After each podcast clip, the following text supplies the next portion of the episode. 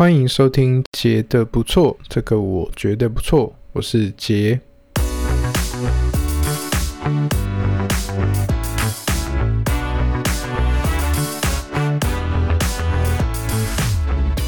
杰是理工背景的智商摄影师，用轻松易懂的方式讨论心理健康相关议题，从生活中理所当然的事，提供意想不到的思考角度。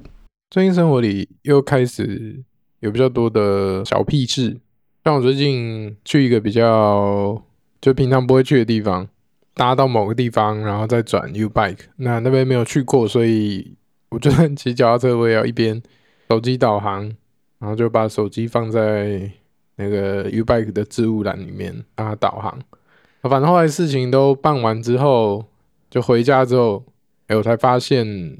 我的手机镜头裂掉了，就好像放在那个篮子里。然后大家知道那个 U-Bike 的置物篮，它里面有那个锁篮子的螺丝吧，好像一边骑一边震，然后就被那个螺丝突破了。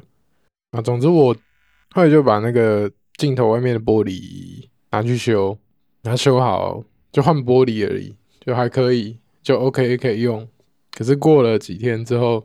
我的镜头就再也没办法对焦了，所以我现在手机是坏的，然后刚刚拿去修。那另外还有一件事就是，哎，各位知道我偶尔会去演讲嘛，然后最近有一个活动，有去开会啦，然后开会就还可以报高铁票这样，所以我就把我的资料填一填，嗯，寄出去，那他们就会再把高铁的钱转给我这样。你知道我以前就觉得。给存折封面这是一件白痴的事情哎，你说怎么可能填错？最近是我第一次收到回信说，哎，你填的账号跟你那个存折封面不一样。呃，哎，幸好 存折封面救了我，我就真的填错了。然后那个填错是因为我把我最常用的银行账户存在某一个跟自己的赖对话，就大家应该都有一个赖视窗里面只有自己，那就可以记一些小东西，所以我就。把我自己的银行账户存在那个对话里，可是只有数字哦，就是账户那一串数字。那我的账号反正就是，好，假如它是一二三开头好了，然后我就搜寻一二三嘛，然后我就看到一串账户，我就哦，这就是这个，我就把它复制贴上。可是我发现那一串账户不是我的，那可能是我某一次要存别人，不知道是我妹还是我同事的账号。总之，就最近的那个不是我的。就那个视窗里面搜寻，可能会搜寻到七八次那个一二三开头的账户，这样前面七次都是我的，可是就这么好巧不巧，第八个那个就不是我的。可是我想说，哦，我以前都用这个啊，应该就是这个吧，我就贴过去了，所以我就贴错了。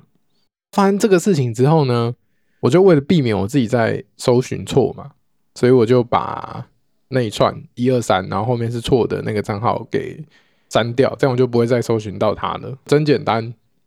可是后来我想一想，就是干不对，我这一两周好像有把那个账户给某一个演讲的承办人，可是我就是想不起来。我我也不是记得我给演讲的承办人这么 detail，我只记得说，哦，我好像有某一次把这个账户填出去了，然后我还浑然不知，因为我在申请那个票的那时候。我印象中已经是我第二次用这个方式找到我的账号了，但第一次没有发现，而且第二次其实我也没发现嘛。第二次是对方发现我才知道的。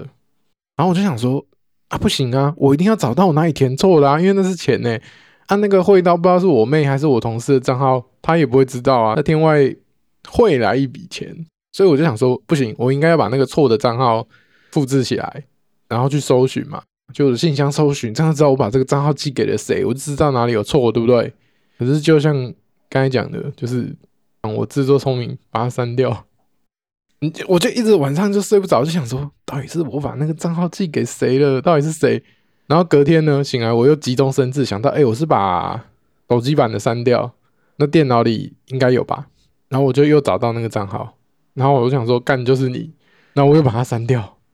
然后删完才发现说不对，我我要做的不是要把它删掉，我要做的是拿这串我也不知道那谁账号的数字去信箱里面搜寻，我才知道我把它寄给谁了。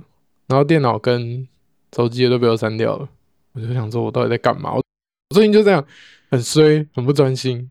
就像我们之前哪一集啊？三十八集吗？讲到，哦，这是其实不是衰，这就是累了，你知道吗？你这个已经太累了。哎，反正后来，总之呢，我还是要找到那个账号。那个账号是给那个单位申请车票，我要填一个领据嘛。那那个领据上就有那一串错的账号。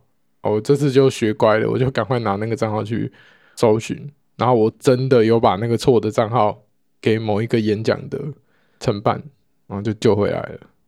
好，所以就是遇到一些啊有一点衰嘛的小事，但是都有救回来。我想跟大家讲的是，大家遇到困难就是心态不要炸裂。你想说哦，绝对不是衰，所以你太累了啊。我想这样会比较有控制感一点啦，然后就睡饱一点哦，不要像我一样做这种蠢事。好，那这一集现在是礼拜三嘛，啊，礼拜五就是除夕了，所以我这一集想说就是我们过年前的最后一集嘛。那我过年应该不会休息，我直接立 flag，我过年不会休息。我下礼拜在录音，我想要每个礼拜更，然后想要每个礼拜更新。那这一集我就想跟大家聊聊大扫除这件事情好了，对吧？大家除夕就是要大扫除。那大扫除有一些相关的，也算心理学吗？可以聊聊，就可能像是啊，为什么我会买那么多东西啊？为什么我会丢不下手？然后我觉得打扫好烦哦，到底是为什么？啊，大概就这些简单的小事啊，当我们的。频道宗旨就是把这些生活中很简单的小事拆解啊，讲的复杂啊，有层次一点啊，所以我们就开始今天的主题吧。好，那当大家要大扫除的时候，你会想到你你在你的房间的感觉是什么？那每个人大概不太一样啊，有的人可能平常就有在收啊，有的人可能就一年只整理这一次啊。那不管我们叫他扫地、打扫、大扫除、丢东西还是什么好了。我们这一集里面一概都叫它整理好了，就整理就是我们讲的这个收拾啊、大扫除的意思。这样好，那当各位你要整理家里的时候，我想看着这一片，你会不知道从哪开始下手嘛？那看那些东西，你就想说：哎，这个要丢吗？啊，这个要放哪？就是哎，这个好像似曾相识，好像看过，可是我不确定到底这个就是我想的那一个，还是这是另外一个一模一样的东西。哎，我很常这样哎，因为。我想我住中立嘛，然后我现在人在新北工作，所以我有时候同一本书我可能会中立的家有买过，然后在新北找不到，所以我又再买一次。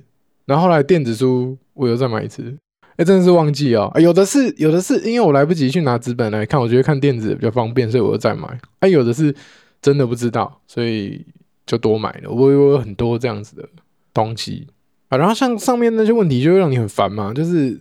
哎，这东西要放哪？啊，我从哪开始丢？我要从哪开始整理？我觉得这是一个我们心里面，当你有这种我不知道该怎么办的时候，其实你就心理学来说，其实就是一个内在冲突嘛。我我想各位在整理，你有这个念头，你大概就是哎，理智上我应该就是要丢一些东西，我应该就是要把家里收好。可是感性上，我就是觉得丢东西这件事情让我有一种不太舒服的感觉。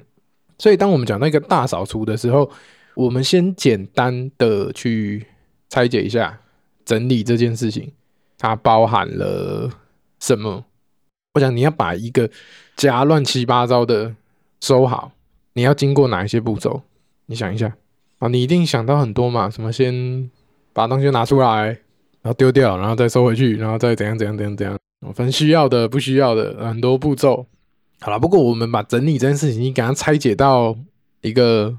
好，最简单的两个部分，其实我觉得整理这件事情，它就包含了给它丢嘛，就丢弃。欸，我先把多的东西丢掉，然后另外一个就是收纳，就我把东西全部弄出来，然后我把不要丢掉之后，我再把要的东西好好的收回去。基本上就是这两大步啦。这这里面有很多小的细节跟步骤，可是基本上我们在做的就是把东西全部拿出来，然后不要用的丢掉，然后再把要用的回归到你。生活的空间里面嘛，所以大概整理这件事情就包含了丢弃跟收纳两个部分。那我们讲的这个内在的冲突，我觉得其实就是这两个功能嘛。我就有点在打架。就收纳就是哦，没关系啊，空间够啊，我东西就丢进去就好了。啊，丢弃是哎、我觉得不行哎、欸，这个东西应该要丢掉。这个东西我其实用不到了，可是我又丢不下手。就是我到底要把这个东西丢掉，还是我就把它？收起来就好了。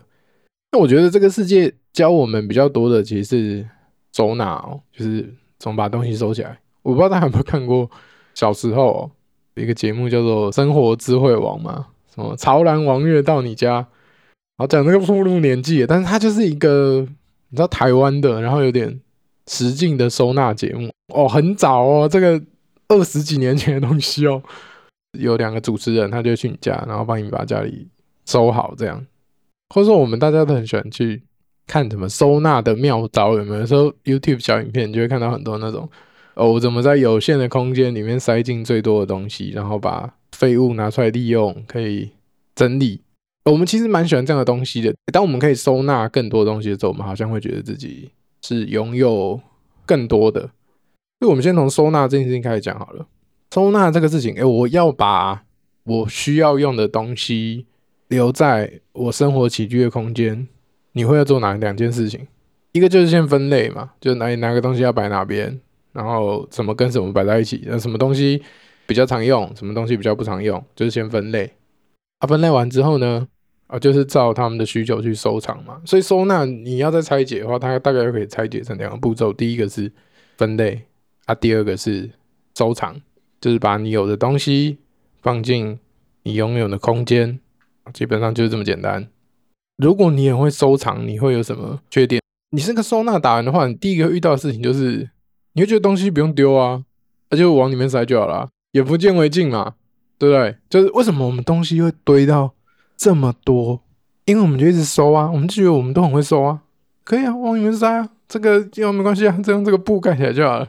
所以当你太会收纳的时候，你的缺点反而就是你的东西是丢不掉的。你其实会累积很多没有必要的东西，可是你会觉得我空间是够的嘛？所以我就 OK，我就把它保留下来。当我们要去打扫或是我们讲整理的时候，我们最困难的一步都不是这个收纳，而是另外一个部分叫做丢弃嘛。那丢弃这件事情，它是难做到的，所以它有一个好像很专门的学问叫做。断舍离去讨论丢东西这件事情，你说收纳对我来说是一个假议题，你知道吗？就假如你东西很少的话，你根本就不需要什么收纳的技巧。你收纳的技巧很好，反而是你东西会变得很多嘛。可是东西少，你说像你去那个什么旅馆或是样品屋那种，哎，东西很少，其实没那么好收啦，就是该怎么样怎么样嘛，看起来都漂漂亮亮的。那你说整理的一个步骤到底是什么？就像我们前面讲，其实就是先把。哦，你不需要的东西给丢了嘛？把不需要丢掉，剩下就是你需要的，你再把它好好收起来。好，大扫除的秘诀就是这么简单，你就只要做这两件事情啊，把不要的东西丢掉，然后把要的东西收起来，就这样。说起来容易，做起来难嘛？为什么我们会拥有那么多东西？我们大概你会有这个困扰的人，你大概知道自己其实是我、哦、东西不需要这么多，但是我的空间里就堆了这么多东西，我却丢不下手。这又是为什么？欸，我们其实每个人都拥有超过我们生活所需的东西嘛。你衣柜里有很多衣服，可是你常穿的可能不超过十套，除非你刻意什么，我每天都不要重复，那有可能不会。但通常啦，大部分人就是你衣柜里有超多三四十套衣服，可是你可能常穿的就是那五套十套，对吧？那为什么我们常常会买了很多我们误以为自己需要的东西，但其实根本不需要？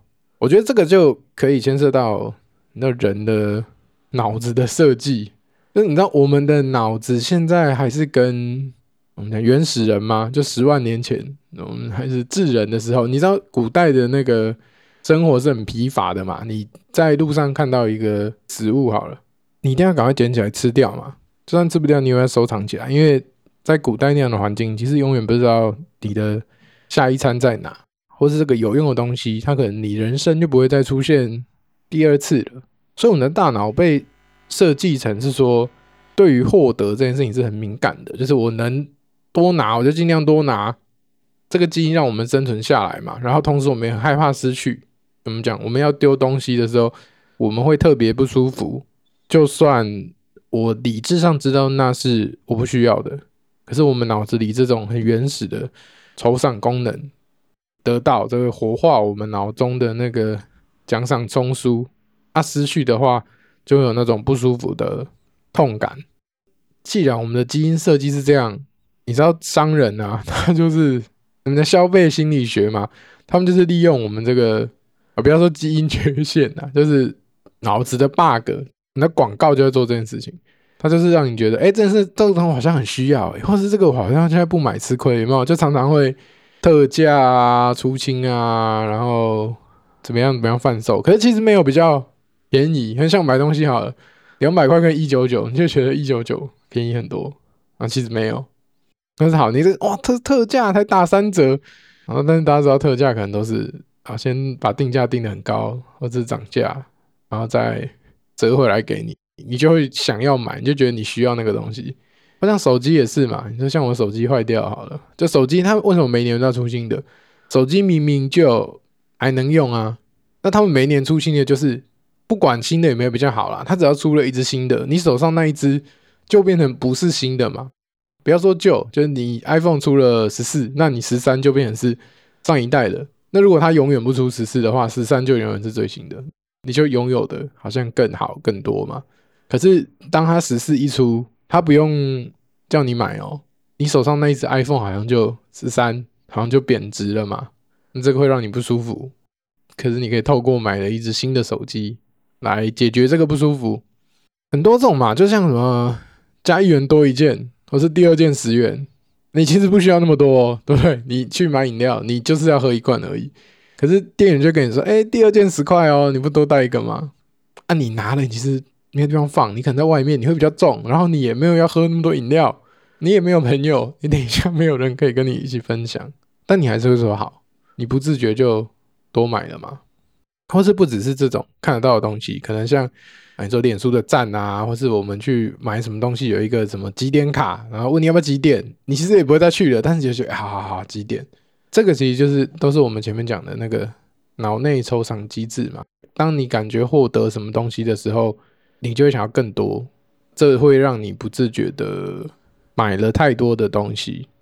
好，那刚才讲的比较是买太多嘛，那第二个部分就是为什么我们丢不掉？丢不掉又是另外一个议题嘛？你可以想象一下，你在要丢那些东西的时候，就是你看到桌上那些像肥皂好了，或是然后你买很多手机，然后每个手机都有附一组耳机，那你就有很多的肥皂跟耳机，然后你用不了那么多，或是你肥皂你其实有习惯的品牌，那个送的肥皂根本就你一辈子都不会用，那你理论上要丢掉嘛？可是为什么你丢不下手？为什么？啊，你大概说服自己说，以后还用得到啊，有一天用得到。好，但通常这个东西放到过期都不会用到嘛，实际上就是这样，不要骗自己了。那些你觉得会用到的东西，几乎都没有用到，这是第一种，以后还用得到。第二种是，你说什么可爱的小玩具，或是一些有纪念价值的什么啊，国中啊出去玩啊，大家写的卡片，还是什么小时候我们家里做的一个家里的马克杯，啊，那个真的用不到哎、可是你就丢不下去，你就想哇，这个是。以前的回忆耶，这个要丢我会心很痛，对吧？所以第二种是你跟这个物品之间已经有一些关系的连结了。所以为什么我们没有办法丢东西？就我我们这样聊下来，其实你要好好的整理，其实最核心的就是你东西要丢得掉嘛。你收那个都是简单的事情，你东西再多，你怎么收都收不完。啊，你东西很少，其实你是要收完的。所以最核心的其实是我们讲断舍离嘛，就是你东西要丢得掉。那为什么人们会无法断舍离？第一个就是我们讲的那个脑内酬赏机制嘛，匮乏感。诶，我的东西要被拿走的时候，就像好，我拿一个小礼物给你，然后这是你的小礼物，你根本不需要那个东西。可是当别人在把你手上那个本来不是你的东西拿走的时候，你是不是觉得不舒服？你是不是觉得怪怪的？就是这种夺走、失去。的感觉是让我们不舒服的，所以断舍离这件事情本身就会牵动我们这种很生理性的匮乏的感觉。那第二个，就像我们刚才讲的，以后可能还用得到啊，我如果有一天用得到怎么办？这个叫做未雨绸缪嘛。那未雨绸缪就是一个对未来的担心。我觉得未来很多不确定性，所以我应该要预先准备。可是这个预先准备。呃，不见得有效啊，或是过度的预先准备，其实是很消耗你的精力的嘛。啊，就像好，你要跟一个朋友去吃饭，然后你不知道他想要吃什么，你们都没有先讲哦，然后你就订了三间餐厅，你就订了一个意式、一个美式、还有一个泰式。你想说这样，哎，我们临时要吃什么，我们就可以都有位置。可是问题是，不管怎么样，你们人去吃一间呐、啊，或者说这就有点绕路嘛。你们为什么不要先讨论就好了？那未雨绸缪也是啊，就是你准备了一堆，就像那些肥皂好了，你最后你其实不会用到那么多啊，或者你准备了好多预备的选项，可是你最终只会用到一个嘛。那是不是可以让这个焦虑比较小一点？你才有可能哎把东西丢了下去。第三个层次就是某些物品，它可能不单纯是我们前面讲那种物质上的不舒服，其实有些东西是跟我们有一些回忆的连结的，不管是那些小时候的照片啊，小时候穿的衣服啊、袜子啊、纪念品，或是可能某一些娃娃，那个娃娃长得哇好可爱，眼睛水汪汪的看着你。啊，其实太多了，其实用不到，但你就是丢不下手。这种依附连接也会让我们没有办法把东西丢掉。所以呀、啊，以后你要丢东西，你丢不下手的时候，你大概可以自我觉察一下，说：“哎，我这个东西丢不下去，我到底是比较在哪个位置？就到底是这种嗯生理上的匮乏感，你要把我东西拿走，我就不舒服，还是第二个？哎，我有点太担心未来了，所以我必须把这些。”你说什么酱料包有没有？好像是耳机线、肥皂，这个就是担心未来嘛。因为你现在真的用不到，你现在也知道这个该丢。可是当你太过担心，哎，有一天可以拿来干嘛干嘛？那如果是这个，有一天我们不需要准备这么多，我们可能就准备一两份。那如果有新的进来，旧的就出嘛。那这个才叫做未雨绸缪，而不是呃，我想得到，我全部都把它留起来，那反而是一种负担。或是有东西可能就第三种，哎、其实我跟这个物品之间有一些回忆，我自己没有想到，那那个是什么？哎、当你想到的时候，你才可以真的决定你到底要留还是要丢嘛。好，那我觉得基于我们今天的这些东西，我最后也给大家一些关于整理的小练习，就是我觉得关于丢东西整理，我们确实生理上有一些我们必须要克服的那种系统 bug，我们基因就是。很原始的版本。现在这个东西太多的社会，它就会不然吃太胖嘛。因为以前是食物很匮乏的，他会叫你吃吃吃。可是现在食物充足，就变太胖。那这个基因在现代也是啊，在以前这样帮助我们活下来，可是，在现代我们就会不小心累积太多用不到的物品。那我觉得对于整理或是我们前面讲断舍离，我觉得几个建议啦。第一个是，哎，我们必须要建立够具体的。整理目标。当你建立了够具体的目标的时候，你才能在我们讲那个 bug 又触发的时候，你才能对抗它。如果你不够具体的话，你会不然算了，然后觉得哎、好像都可以，都可以，就是不丢了，对吧？就我们一些不具体的目标，我举例来说，可能是哦，今天把这边收完，或者我要把衣服收一下，或者我今天整整理个十分钟、十五分钟，这个都不够具体。一个够具体的整理目标，它要包含两个部分，一个是种类，一个是数量。我举例来说，怎么样算是一个够明确的整理目标？像，哎，我只要过期的我就都丢掉，它有包含一个种类嘛，就是食品或者有效期的东西，这是一个种类。然后数量就是，哦，只要是不符合这个我期待的这个值的啊，就是过期，我就把它丢掉。就像衣服。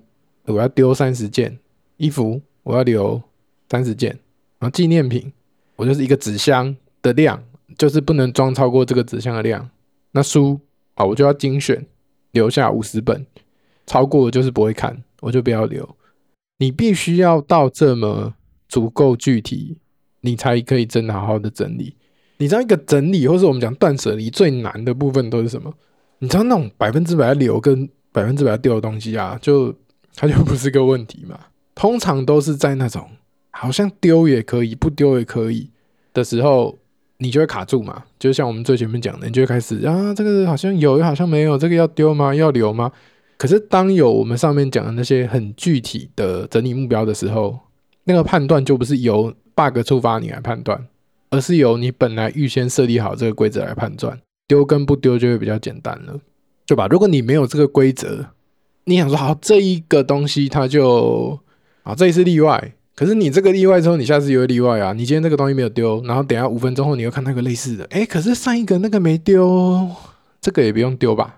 对吧？当你有这个念头的时候，你只要一次例外，就后面就一直例外了。所以，我们必须要透过建立够明确的整理规则，帮助我们在这个啊断舍离或是大扫除的规则里面啊顺利度过心理的这一关。第二个建议是，整理这件事情其实需要循序渐进的。我们应该从比较简单的东西开始处理。怎么叫简单？我给大家一个顺序，这个顺序是那个近藤麻里惠哦，就是什么怦然心动的整理魔法。好，虽然说大家不知道有没有真的知道这件事情，就是他是那个断舍离很有名的作者嘛，就那个怦然心动整理魔法，然后还有拍一些电视影集。但他近年已经宣称，然后他已经放弃了，他已经不整理了，人生还有太多要烦恼的事情了。好，但这无损他的这个方法是有效的啦。他给的顺序的建议是这样：你从衣服到书到文件，然后再整理杂物，最后才是我们讲的纪念品。为什么前面是比较简单的？大家可以看一下衣服跟书这个东西是不是相对取代性比较高的？就衣服你会有两件类似的嘛？黑色 T 恤哦，今天这个牌子，另外一牌子，我就算丢了，我还是可以买到一个类似的。然后书也是嘛，书我真的。不小心误丢好了，我都还可以像买回来啊，或者说像我，我同一本书都买三四次了，那丢书哪有什么？对嘛？从这种可取代性比较高的，那你说没有吗？有的衣服是很有纪念价值的，怎么样怎么样的东西？哦，那那个东西的分类就不叫衣服，那个东西的分类对你来说就是纪念品。那如果是这种，你看小时候的衣服，或是大学有没有那个戏服啊？高中的班服，那个就不是衣服，那个就算是纪念品，所以它就是被留在。最后再处理，但只是我们一般讲说那种，哎，你有四十套衣服，那你只会穿十套的那种衣服，就是最先整理。再是书，然后再是文件，文件就有一些东西好像不能丢嘛，就是什么一些自然人凭证的密码哦，那个你一辈子都想不起来的，你就会觉得那张要留。可是也不一定嘛，就是都可以忘记密码什么的啊。然后再来才是一些杂物，为什么杂物要放比较后面？因为杂物它类型比较多，每一个东西。你都要重新，好像有一个判断的规则。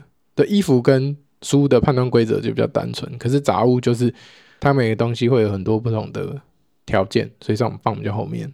那最后就是纪念品嘛，纪念品最难丢，因为它除了我们前面讲那个匮乏感跟焦虑以外，它还包含了你跟物品之间的连接。有时候不是你丢不下那个东西，而是你还放不下那一段关系嘛，对不对？这是你某一任。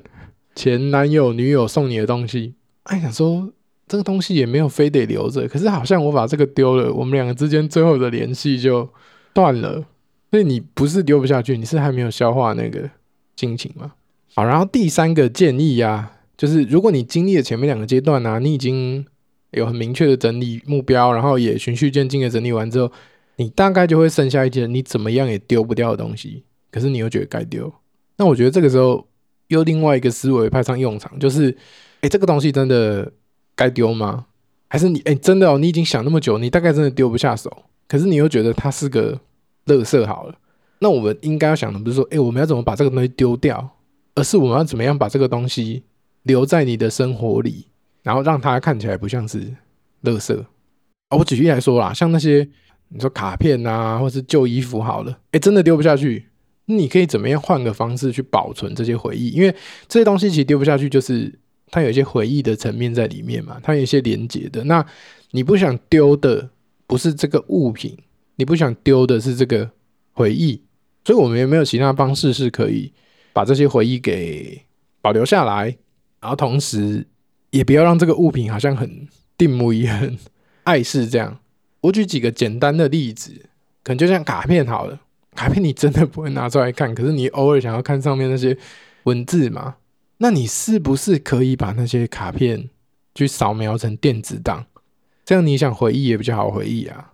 那你也不用全丢嘛，你有几个比较重要的，你真的可以留纸本啊。如果只是那种萍水相逢的朋友的东西，哎，你是不是可以把它扫起来，然后纸本就丢掉了？这是一种嘛？或者你说像小时候的衣服，你说妈妈看到自己小孩子。的衣服她可能丢不下去，虽然她小孩也要像我这样已经那么大，三十几岁，但是看到我想，哎，那个是你以前怎么样怎么样时候的东西啊？那你想要留的是那个回忆，不是那个东西嘛？那是不是我们可以留一个代表就好了？我那边有三十件我小时候衣服，你留个两件嘛。